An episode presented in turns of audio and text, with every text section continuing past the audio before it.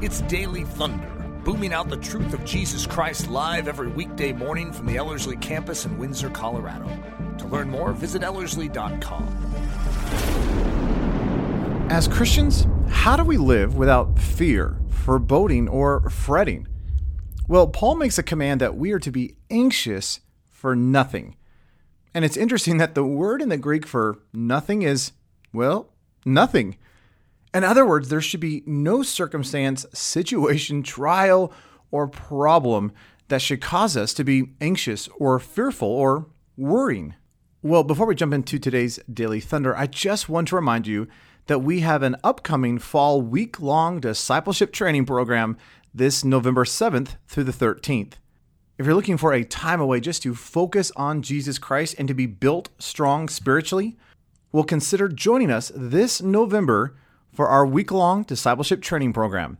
We've also opened up next summer's programs as well if you're interested in coming out next year for one of our discipleship training programs. You can learn more about all those training programs at ellerslie.com forward slash daily.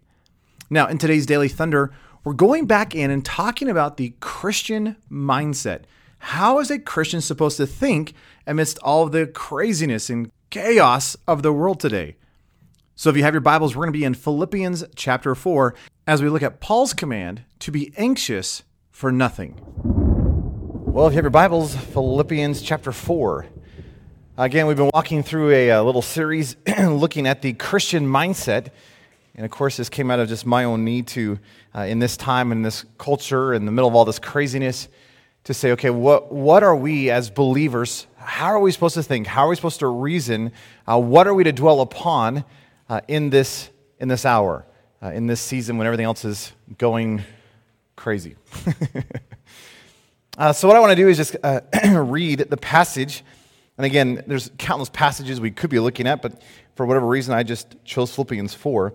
Uh, but I want to start with verse 4 and just kind of read down through verse 9, just so it's fresh in our minds. So uh, if you have your Bibles, Philippians chapter 4, starting in verse 4. Uh, Paul writes this Rejoice in the Lord always. And again, I say, rejoice. Let everyone come to know your gentleness. The Lord is at hand. Be anxious for nothing, but in everything, by prayer and supplication with gratitude, make your requests known to God. And the peace of God, which surpasses all understanding, will protect your hearts and minds through Christ Jesus. Finally, brothers, whatever things are true, whatever things are honest, whatever things are just, whatever things are pure, whatever things are lovely, whatever things are of good rapport, if there is anything virtuous, if there is anything worthy of praise, think on these things. Do those things which you have both learned and received and heard and seen in me, and the God of peace will be with you. Uh, we've been walking through those first few verses. and again, in verse 4, Paul says, Rejoice! In the Lord always. And again, you know that the Greek word for always means always, right? And in case we missed it, he says, again, let me remind you, rejoice. In other words, you cannot get out of this one. I mean, there, there is no loophole or saying, well, maybe if times are difficult, oh, maybe if things are rough, oh, maybe if, see, you can't, you don't have any of that in this passage. And there's a double emphasis on the fact that it does not matter circumstance, it does not matter situation, you are called to rejoice. And if you're like, yeah, but Paul doesn't know my circumstances. Well, he's sitting in the bottom of a prison cell, likely chained to a guard, and he's saying, you know what you should have is this attitude of constant rejoicing. So I don't think, I'm presuming, none of our circumstances are quite that severe. And if Paul can say that in his circumstance, surely we can rejoice in ours. And then he says, Hey, will you let everyone come to know your gentleness? And again, we don't have time to get into that whole concept, but it is completely different than just being, oh, will you be kind to the people around you? And again, if you want to flesh that out, you'll have to go back and listen to that study. Uh, last time we looked at the end of verse 5, which is this whole idea of the Lord is at hand. And again, there seems to be a twofold reality with this that the one is talking about the time aspect, meaning, hey, the Lord's day is coming soon, that he, he's, he's just around the corner. I mean, he's just about to show up. He's just here. I mean, he's almost here. Now, granted, we have been praying for 2,000 years, come, Lord Jesus, come, and he's almost been here for 2,000 years. But he is closer now than he ever has been. So, whenever he decides to come, you realize the Lord is at hand. And the other aspect of that was the spatial idea or the relational idea that it's not just the Lord is coming in the sense that it's, it's drawing near, but he himself has drawn near. And now he's smack dab in the middle of our lives and he's pressing in upon us and, and that, that whole idea. Now, what I want to do this morning is look at the beginning of verse 6 with you. Paul says, and again, this is flowing out of this idea of the Lord is at hand, but he says in verse 6 Be anxious for nothing, but in everything, by prayer and supplication with gratitude, make your requests known to God. He says, Be anxious for nothing. Did you know what the Greek word for nothing means? Nothing. So there is not one single thing that you can list. There is not one single situation, circumstance, problem, person, financial, whatever. There's not one single thing that you can list that you can say, oh, I found the exception. I can actually be anxious in this one. Because there is nothing you are to be anxious for. Is that not the most horrible statement you've ever heard? I mean, I really wish, I mean, deep, deep down, I really wish it was like, be anxious not for most things. I mean, you, I'll give you a list of 10 things, you can pick one of those. And then you can be anxious for that one. Pa- Paul does not give you that option. He says there's nothing in your life that you're to be anxious for. That you are never to fear, you are never to worry, there is never to be anxiety, there's no anxiousness in your life. And the only time you're allowed to even be fearful, to use that term, is when it is a fear of the Lord. But outside of that one caveat of the fear of the Lord, there is to be no fear. There is to be no worry or anxiety in your life. Now, even before we get into this, how you doing? Because I don't know, in our culture today, if you want to define our culture by a word, Anxious might be a good one. Fearfulness, worry, trepidation, concern, care. And yet we are told as believers that there should be nothing that is causing worry, anxiousness, fear. I was looking up that word anxious. I was just curious of, of just kind of the undercurrent of this whole thing. And what's interesting is, again, it has this idea of inner turmoil uh, has this idea of to be concerned or to care about something. It has this idea of worry or being unquiet, which I thought was an interesting way of defining it, that there's an unquietness in your soul. But when I was looking at the word here in our passage for being anxious for nothing, the word anxious, when you get at the very root of the word, get this, this is interesting. The root word has this idea of to, to divide, to split, or to cut into pieces, or to be distracted.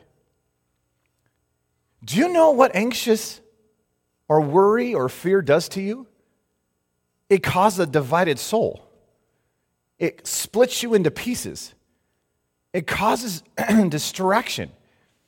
Where here's my life that I'm supposed to be living, but when I live in anxiousness, or I live in fear, or I live in worry, or I live in the concern, what it does is it, it forces me to live in multiple places that I'm living here, but I'm also living in this what if and well, what about and what happens and and you as a believer are not called to be divided. You as a believer are not called to be split into little pieces. You are not as a believer to be distracted. Isn't that interesting? And so there's this, there's this undercurrent and this idea of anxiousness that whenever I'm experiencing anxiousness or worry or fear or that kind of concern, then what is going on inside of me is that there's this, there's this disquietness about my soul where I am distracted and I'm just, I'm just being swayed back and forth. And Paul says that's never to happen in your life. That you're to be steadfast, that you are to be immovable that you are to have one gaze and one focus. It's interesting that the idea of being concerned for someone or something out of love is very different than this. It seems like biblically you can be concerned out of love for somebody, and that's not this. For example, uh, just if you flip over a page before our passage, Philippians 2, verse 20. And Philippians 2, verse 20, Paul is talking about the fact that he's going to send Timothy shortly to you, to the, to the Philippians. And then he says in verse 20, For I have no one like him who will be genuinely concerned for your welfare. So, what's going, what is going on inside of Timothy? Well, there is a genuine concern, there's a care, but it's out of love. And so, somehow, and I, again, I'm, I'm still trying to flesh this out of my own mind. But hey, if, if I have a genuine concern, Paul says that same word in Corinthians where he says, I have a concern for the churches. That, I mean, I, I, face the beatings, I face the stoning, I face the, the, the rods, I face the shipwrecks, I face the perils and perils and perils and perils and perils. And if that wasn't enough, Paul says, I have this deep concern for the churches. But that's an entirely different idea than what we're talking about here. Does that make any sense? That somehow you can have this deep, overwhelming love for a person and therefore have a concern or a care for them but that's not living in anxiousness or worry or fear. In fact, if you want maybe a simplified way to think about this, it seems like more often than not, when I'm living in anxiousness and worry and fear, it's usually inward focused. I'm, I'm, worried about me.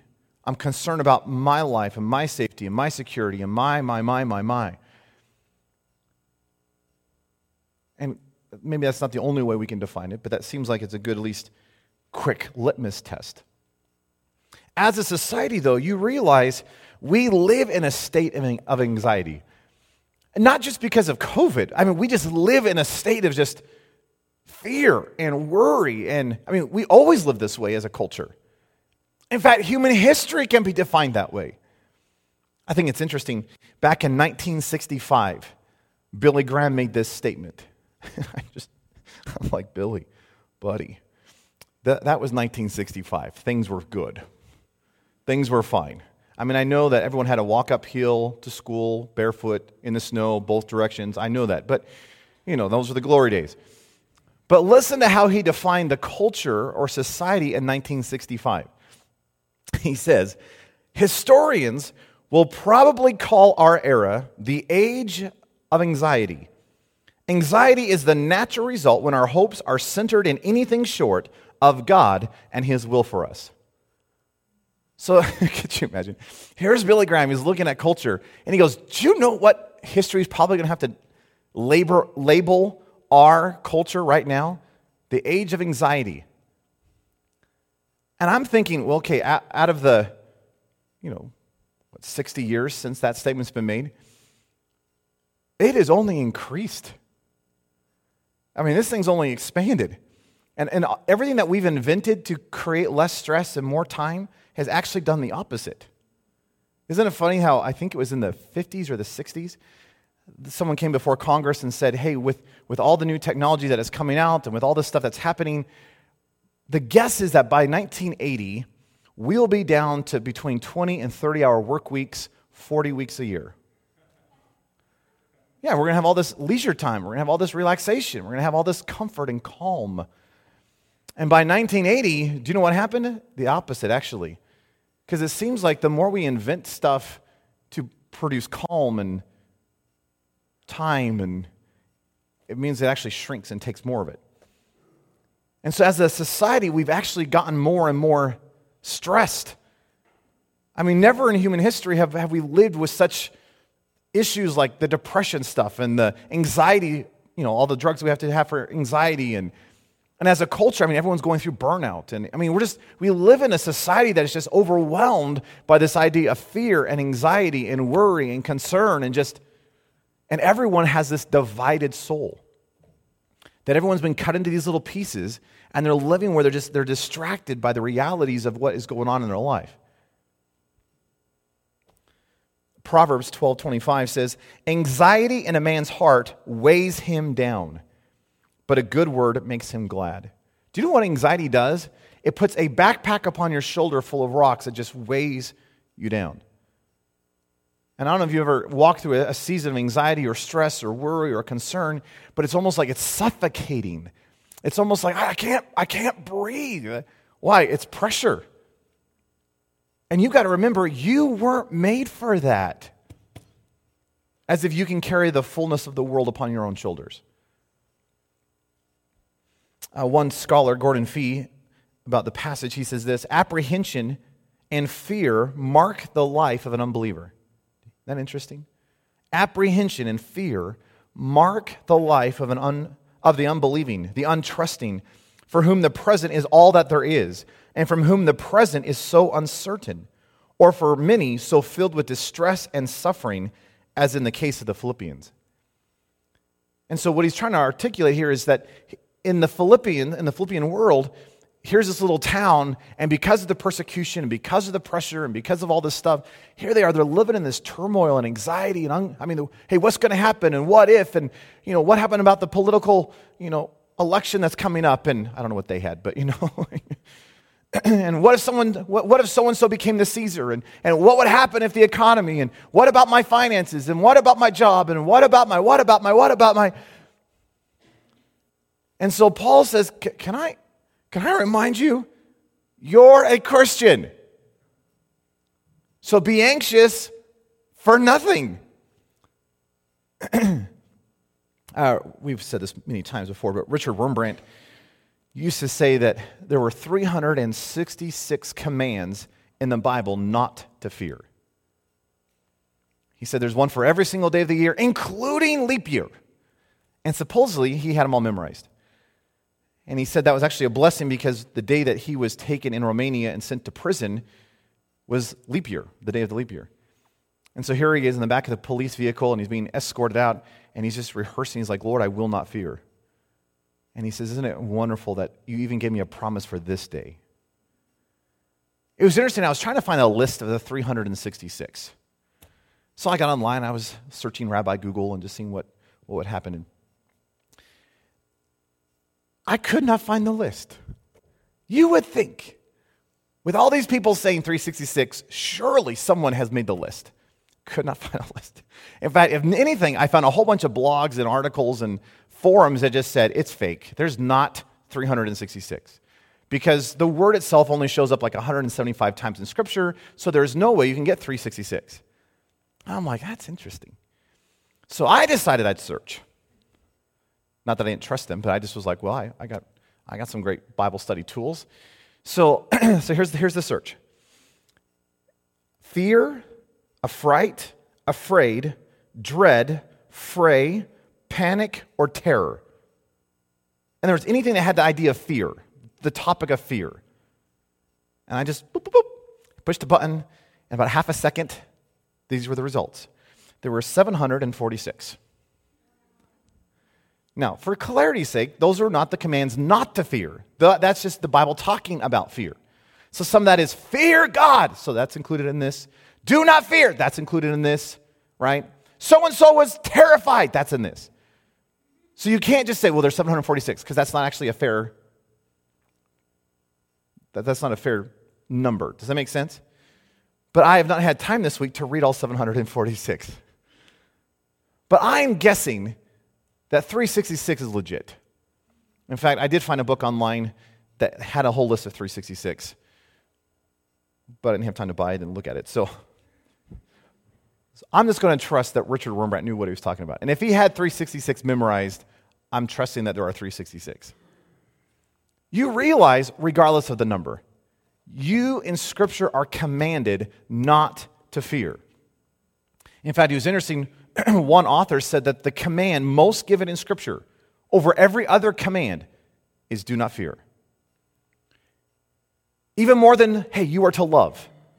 The do not fear is actually more, it's repeated more than any other command in Scripture. Now, I haven't had time to look that up and prove that either, so I'm just, I'm, going to trust them. But you realize this thing is all over the place. Why would it be that God saw it so fit to tell his people don't live in fear. Maybe it's because we have a propensity to do so. So I'm not going to give you 366. I'm not going to give you 746. Let me just give you like 10. Just, just so you can hear the echo of Scripture. Sound good? Hebrews 13. I keep coming back to this verse, but Hebrews 13, verse 5 and 6. For the Lord has said, I will never leave you nor forsake you. So we can confidently say, The Lord is my helper. I will not fear. For what can man do to me? Psalm 34 4. I sought the Lord, and he answered me, and he delivered me from all my fears. 2 Corinthians chapter 4, verse 8 and 9. Paul says, We are afflicted in every way, but we are not crushed. We are perplexed, but we are not driven to despair. We are persecuted, but we are not forsaken. We may be struck down, but we are not destroyed. Now, the word fear does not show up in that passage, but do you know what the undercurrent of that passage is? You can trust him. You can actually live with peace. You can actually have hope. Why? Because it does not matter what the circumstances around you may be, you have not been broken. You have not been crushed. You have not been destroyed. Why? Because He is smack dab in the middle of that thing with you. Romans 8, uh, verses 14 through 18. For all who are led by the Spirit of God are sons of God. For you did not, get this, you did not receive the spirit of slavery to fall back into fear.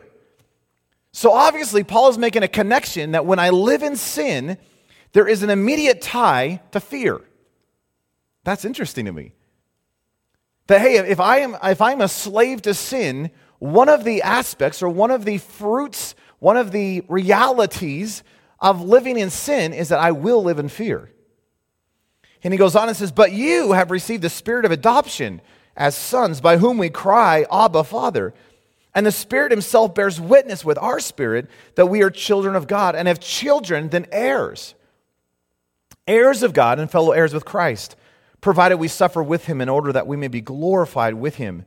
For I consider that the present sufferings of this time are not worth comparing with the glory that is to be revealed to us. In other words, hey, you are children of God, and the Spirit testifies of that inside of you. So you do not have to live in fear. You can live in hope. Why? Because, wow, it doesn't matter what we're going through. What does not matter the present sufferings you are facing right now compared to whew, where we're heading. That's great news. A few verses later in Romans 8:31, Paul says, "Well, what then shall we say to these things? If God is for us, who can be against us?" And then in verse 35 he says, "Well, who shall separate us from the love of Christ? Shall tribulation or distress or persecution or famine or nakedness or danger or sword? And then verse 37, 38, he answers and he says, No, in all these things we are more than conquerors through him who loved us. For I am sure that neither death, nor life, nor angels, nor rulers, nor things present, nor things to come, nor powers, nor height, nor depth, nor anything else in all of creation will be able to separate us from the love of God in Christ Jesus our Lord. And if that is true, why would we live in fear? If that is true, why would we live in worry and anxiety? Psalm 23, and you know the psalm well the Lord is my shepherd, that he's going to lead me through the valleys of the shadows, that I do not need to fear evil. Why? Because he is with me. The Lord is at hand. So there's no need for anxiety or fretting, foreboding. Zephaniah 3:17, love this verse. Zephaniah 3:17, the prophet says, "The Lord your God is in your midst, a mighty one who will save. He will rejoice over you with gladness. He will quiet you by his love. He will exult over you with loud singing." you realize that if the Lord has drawn near and if He is quieting us with His love and if He's just celebrating what is going on, you realize that I don't have to live in fear and worry and anxiety. Why? Because He is with me, that He is quieting my soul with His love. He is my salvation. 2 Timothy 1 7, for God gave us a spirit not of fear, but of power and love and self control. Perhaps the most famous passage on worry and anxiety is Matthew 6. Here's Jesus uh, preaching the Sermon on the Mount, and he, he says in Matthew 6, verse 25. He says, Therefore, I tell you, you ready for this? Do not be anxious about your life, what you will eat or what you will drink, nor about your body, what you'll put on. Is not life more than food and body more than clothing? Just look at the birds of the air. They neither sow nor reap nor gather in the barns, and yet your heavenly Father feeds them. And are you not more valuable than they? And which of you, by being anxious, can add even a single hour to the span of his life? In truth, you probably just take hours away. That's not in the passage, but I'm concluding, you know. And why are you anxious about clothing? Consider the lilies of the field, how they grow. They neither toil nor spin, yet I tell you, even Solomon in all of his glory was not arrayed like one of these. But if God so clothes the grass of the field, which today is alive and tomorrow is thrown into the oven, will he not much more clothe you, O you of little faith? Therefore, do not be anxious, saying, well, What shall we eat, or what shall we drink, or what shall we wear? For the Gentiles, the world, right, that the, the world out there, right, the Gentiles, how the Gentiles live, seek after these things. And your heavenly Father knows that you need them all. But seek first the kingdom of God and his righteousness, and all these things will be added to you. Therefore, do not be anxious about tomorrow, for tomorrow will be anxious enough for itself. Sufficient for this day is, is its own trouble. Do you realize how many times Jesus keeps saying in that passage, Don't be anxious? Stop worrying. I know, but what am I going to eat? God will take care of you. What am I going to wear? Clothing, hopefully. But God will take care of that too. You know? That there's no need to be anxious or worried or concerned. And so here's the question How do we get out of anxiousness? How do we live without worry and fear? Like, if I'm called, okay, I get that. I'm called not to be anxious. I'm called not to worry. I'm called not to live in fear. But how? If you look at our passage in Philippians 4, Paul gives you the not so secret secret. It seems like a secret because apparently nobody's living this way. But it's not a secret because it's rather plain and obvious. Look at this. Look at right at the end of verse 5. The Lord is at hand. We know that, but we do not know that. In other words, we may mentally nod our heads and be like, Yes, the Lord is at hand. Yes, He is coming soon. Yes, He is pressing in upon us. He's given us His very Spirit. But if we actually realized the truth of that statement, it would nearly be impossible to live in worry and fear and anxiety. How could you live in worry and fear and anxiety when the Lord is at hand?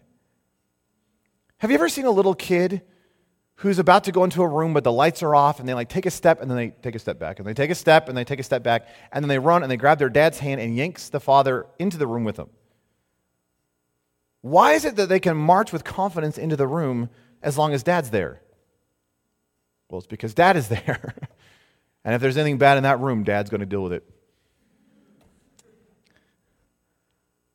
Wouldn't it be neat if we had that kind of trust confidence in your god See, the way most of us live, we live as if, well, even if the Lord is at hand, he can't, he can't deal with all this stuff. I, am not so sure he can handle these problems. And we may not actually say that, but that's how we're living. Because our actions declare that. Well, yeah, God can handle everything. Yeah, but then why do you live as if he can't? And if I actually believe that God was at hand and He is not just going before me or behind me, He's actually going within me through His indwelling Holy Spirit, then as Scripture consistently says, what can man do to you? Well, they can beat me. I know that. Well, they could cut off my head. Yeah, yeah, they could. But if God is smack dab in the middle of that thing, there is still no reason to fear. Which is why I love the stories of the old martyrs. I mean, you, you, you think about the suffering that goes on today, and And it seems like, in a, at least in a modern American culture, anybody suffers and there's like moaning and wailing, and they start taking Facebook pictures and putting on Instagram of like, look how horrible things are. And, ah. But you realize back in the day, there was such a confidence in who their God was that they could even march to the lions with a smile and a song, knowing that, yes, I may be eaten today, which seems a little concerning. And yet they would gleefully leap to their deaths in the arenas. Why? Because they knew who their God was. Not that we should be expectant or desirous for death, please understand. right? The early church was noticing that so many people were desiring martyrdom, the crown of martyrdom, that they had to issue an edict that said, it's really good to die for the Lord, but it's also great to live for the Lord. you know? So this isn't like, let's go find some ways where we can die quickly. That's, that's not what we're saying. But even if you're in that kind of a circumstance, there's still no reason to fear or forebode or be concerned or, hey, I, I know that there's an election coming up, but why are you afraid? Do you not realize that the Lord can shift the hearts of kings? So it does not matter who's in that position. Now, do I have a preference? Yes. Am I going to vote? Yes. But no matter whoever wins the election, I can trust. I can relax. I can actually have peace. Yeah, but what if so and so? I trust God in this. Because they do not have their position outside of God giving them an authority. And if God so desires, God can take them away by a whole bunch of different means. And He can put who He wants in there. And maybe His purpose and His plan, His will is to purify and sanctify the church. Well, what's the best way to do that? Persecution. So let us not fear the pressing. Let us not fear the persecution. Could you imagine a grape who is fearing the pressing? Oh no, here comes the foot. Yeah, but that's actually for your benefit. How on earth is crushing good for me? Well, you'll never become wine if you don't. But don't whine while you're getting crushed. By the way, I'm not for alcohol. I'm just, it's the biblical illustration. I've realized I'm like, uh, I could probably, that could be misinterpreted. You realize you can live at peace, though. Why? Because the one who is peace has drawn near. And if he is near, then there's nothing that you can go through, there's nothing that you can experience that needs foreboding and fear. And it's interesting, Paul continues this idea in verse 6. He says, Be anxious for nothing, but in everything. So he's giving you the opposite. How should you be living? By prayer and supplication with thanksgiving, make your request known to God.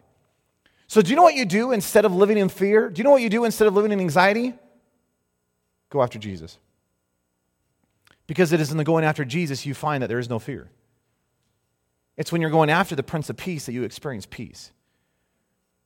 So, all that being said, let me give you four quick practicals, if you're wanting some practicals, of how do I live without fear. Number one, recognize it's a focus thing, it's a focus issue. I say this all the time, but you realize whatever you focus on is going to grow bigger and stronger in your life. If you focus on temptation, temptation is going to grow bigger and stronger in your life. If you focus on the things that cause fear, those will grow bigger and stronger in your life. But guess what happens if you focus on Jesus? He is going to grow bigger and stronger in your life. If you notice that every night as I watch the news, I, I always go to bed full of anxiety. Stop watching the news. In fact, regardless of whether you get anxiety, stop watching the news. It is unhelpful. You realize the news is only there to get ratings, which means they have to do the emotional pulls that, oh no, the world's falling. Oh no, the world's about to collapse again. Oh no. Why? So you can keep watching and figure out what the oh no is about. I do not watch the news. I do not read newspapers. My life is calm. And if you say, well, you're going to miss out on a lot of important stuff. If it's important, somebody calls me. Without a doubt, I always get a phone call. So I, I have not missed big stuff. And if I did, praise the Lord. You realize that whatever you focus on is going to keep growing bigger and stronger. So why not turn your attention to the one you want to grow bigger and stronger in your life? So if something is distracting you, if something is causing you anxiety, if something is causing whatever, keep your gaze steadfast upon the Lord Jesus Christ. Colossians 3 2 says, Set your minds on things that are above, not on things that are on earth.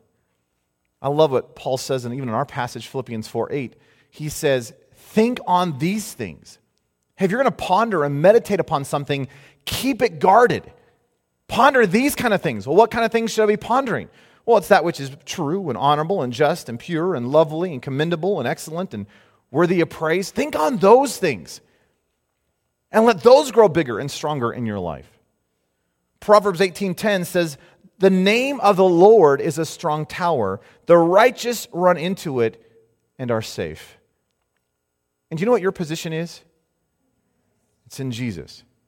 It's in his name that we find refuge. It's in his name we find our safety and our security.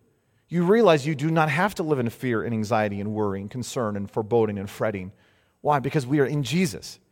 So keep your focus steadfast upon Him. Number two is this idea not just focus, but it's the idea of an eternal mindset. You've got to live with eternity in view.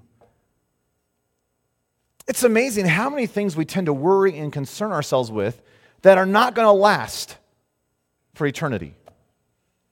It's amazing. If, if I start feeling that, that bait for anxiety or that bait for fear, I ask myself typically a simple question Is this going to matter in 100 years?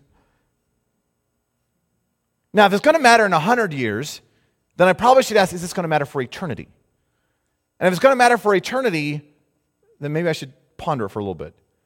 But most things that we're dealing with are not going to matter a year from now. Most of the time, what we're, we're anxious about is not going to matter a month from now. And yet, we're giving so much of our mental space and so much of our time and energy and focus to the temporal. What would happen if we actually became eternally minded? What if we began to live as if, as Jonathan Edwards and Leonard Ravenhill used to say, if eternity truly was stamped upon our eyeballs? See, what, what if I would live with this gaze that eternity is what I'm living for? See, what if I begin to live as if, well, what I want, what my life to matter is the stuff that's coming. And you realize that if I begin to live with eternity in view, it puts a lot of the temporal stuff in its place. Which means, Lord, I trust you. I don't know. I don't know what's going to happen in the election, but is this going to matter in 10 billion trillion years from now in eternity? No. And yet, it may shift the direction of our culture, but I still trust Jesus. And I'm, I'm, I can pretty much guarantee you, if God has not returned in 100 years, whoever wins this election, in 100 years from now, our culture is going to look drastically different than it does now anyway. I mean, it already looks drastically different than it did 50 years ago, no matter who the president is. See, what if I would just live, though, with this eternal mindset? And you realize we have the end of the book. We know who wins. We know who the victor is. And if that is true and we begin to live with that reality, it doesn't matter about all the nonsense. Why? I'm living for eternity. I'll just give you one verse Revelation 21 4. Just ponder this fact that this is coming. He's going to wipe away every tear from their eyes. Death shall be no more. Neither shall there be mourning, nor crying, nor pain anymore, for the former things have passed away. You, as a believer, are to be living for eternity. So keep your focus, have an eternal mindset. Third, agree with Scripture. You realize you are commanded not to fear.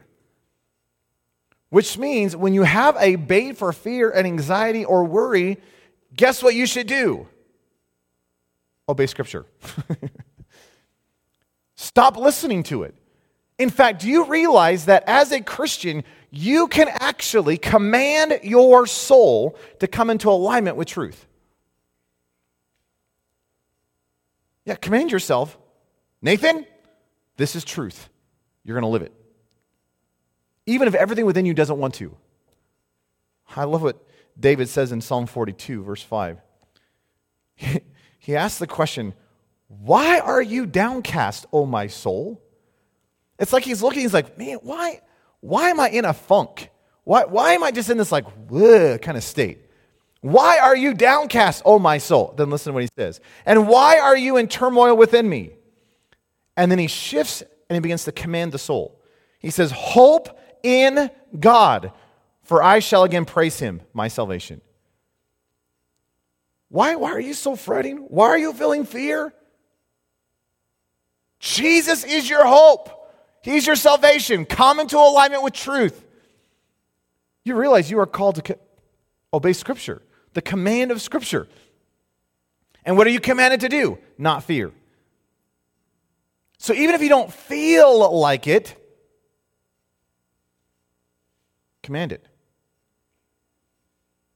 Soul, you will live for Jesus today. Soul, you are not to be fearful. My hope is in the Lord. And if you have to say that a thousand times in a day, so be it. But bring your life into alignment with what Scripture says. If you want another little key thought in terms of this agreement with Scripture, you realize that you are not to be self focused. You are to turn outward, biblically.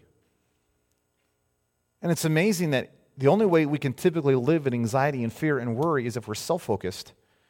So, what if in the moments that we're living in the fear and the worry, what if we would purposely turn our gaze outward for the needs of others?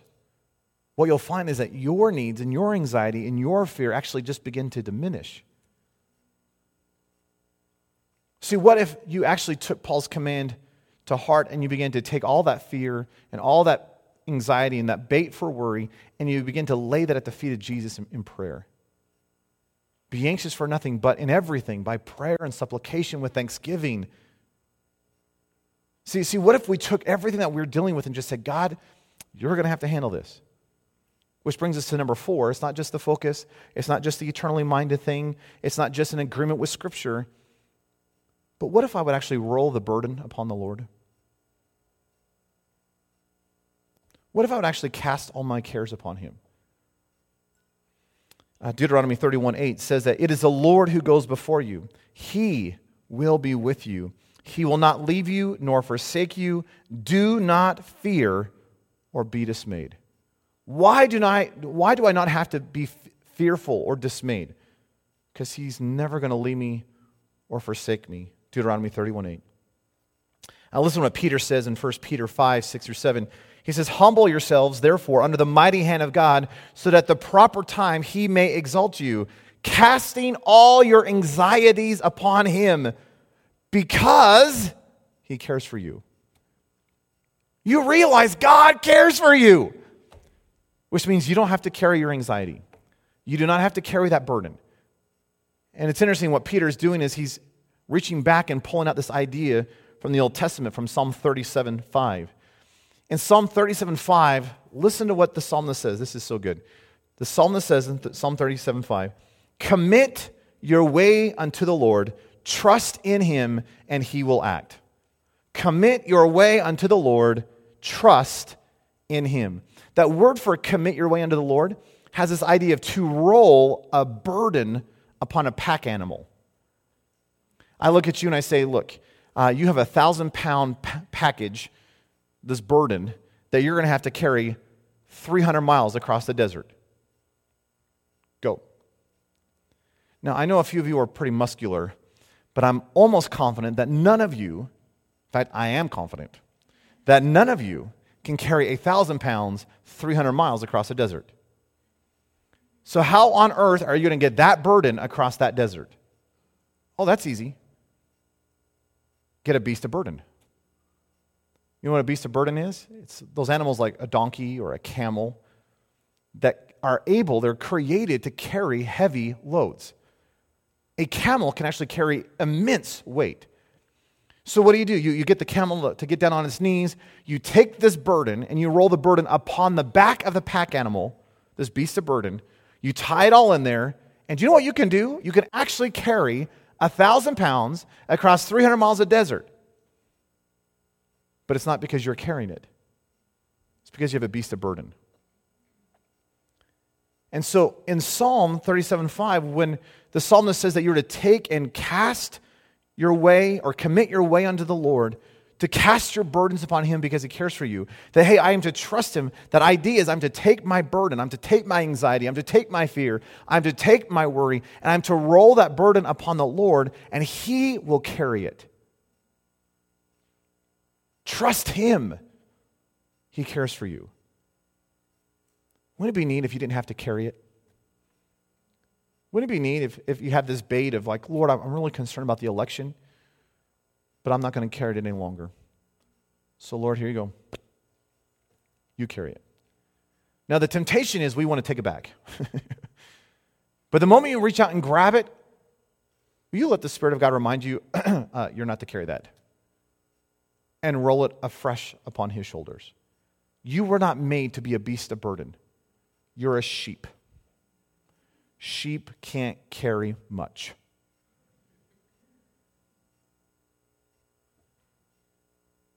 Let him carry it.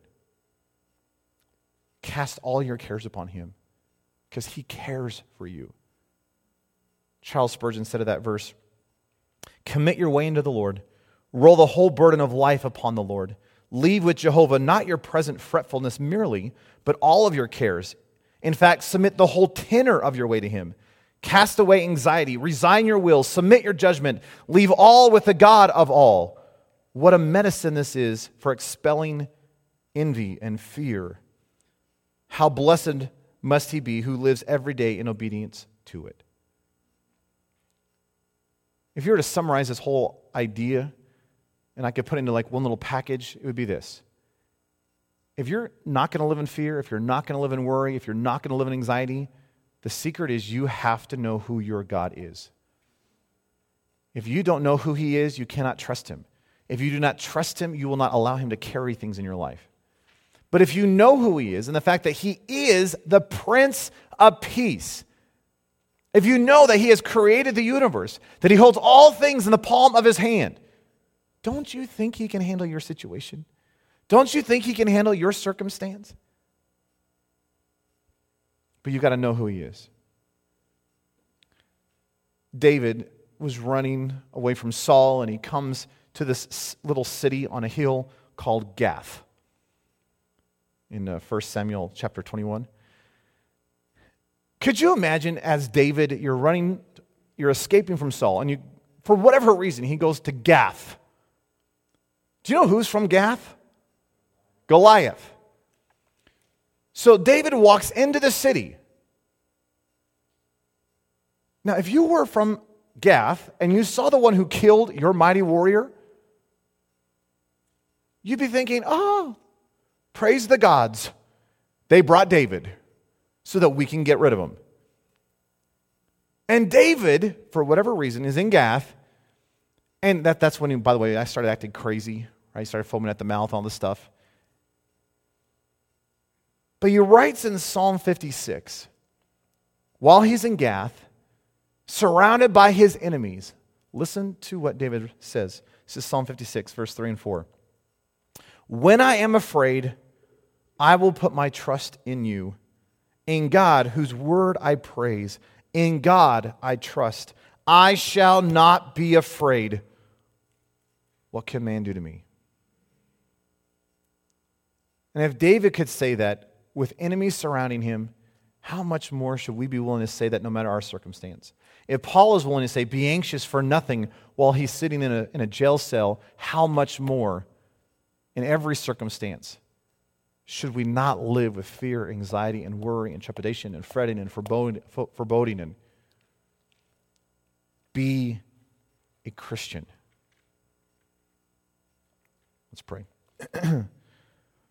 Oh, Lord, thank you that you did not make us to carry burdens.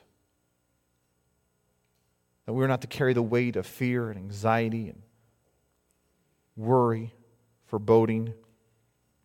Lord, don't let us be a divided soul. Don't, don't let us be cut into little pieces where we're living in multiple places, just wondering if what happens and the what ifs and outs and Lord, could we somehow know that you are near? Jesus, could we take every circumstance and bring it to you in prayer? That somehow we find actually greater intimacy with you the more pressure is put upon us.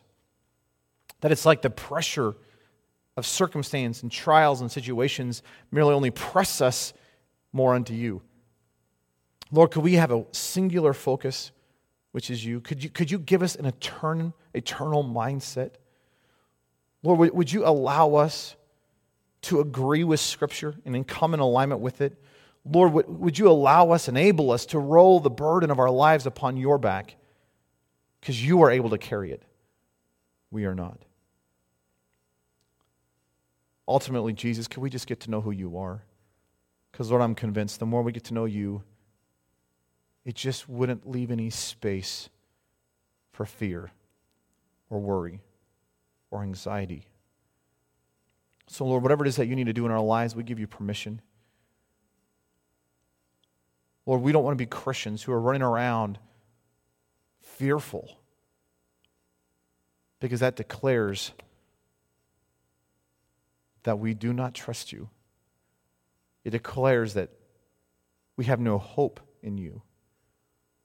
But Lord, if the rest of the culture is living in concern and fear and worry, and we are marked by peace and joy and hope, what an incredible testimony of who you are in our lives. And as Peter says, we can always be ready to declare the hope that lies within us to everybody who asks, which means they should be seeing this. So, Lord, will you do this in our lives? Do whatever is necessary in our lives to bring this about.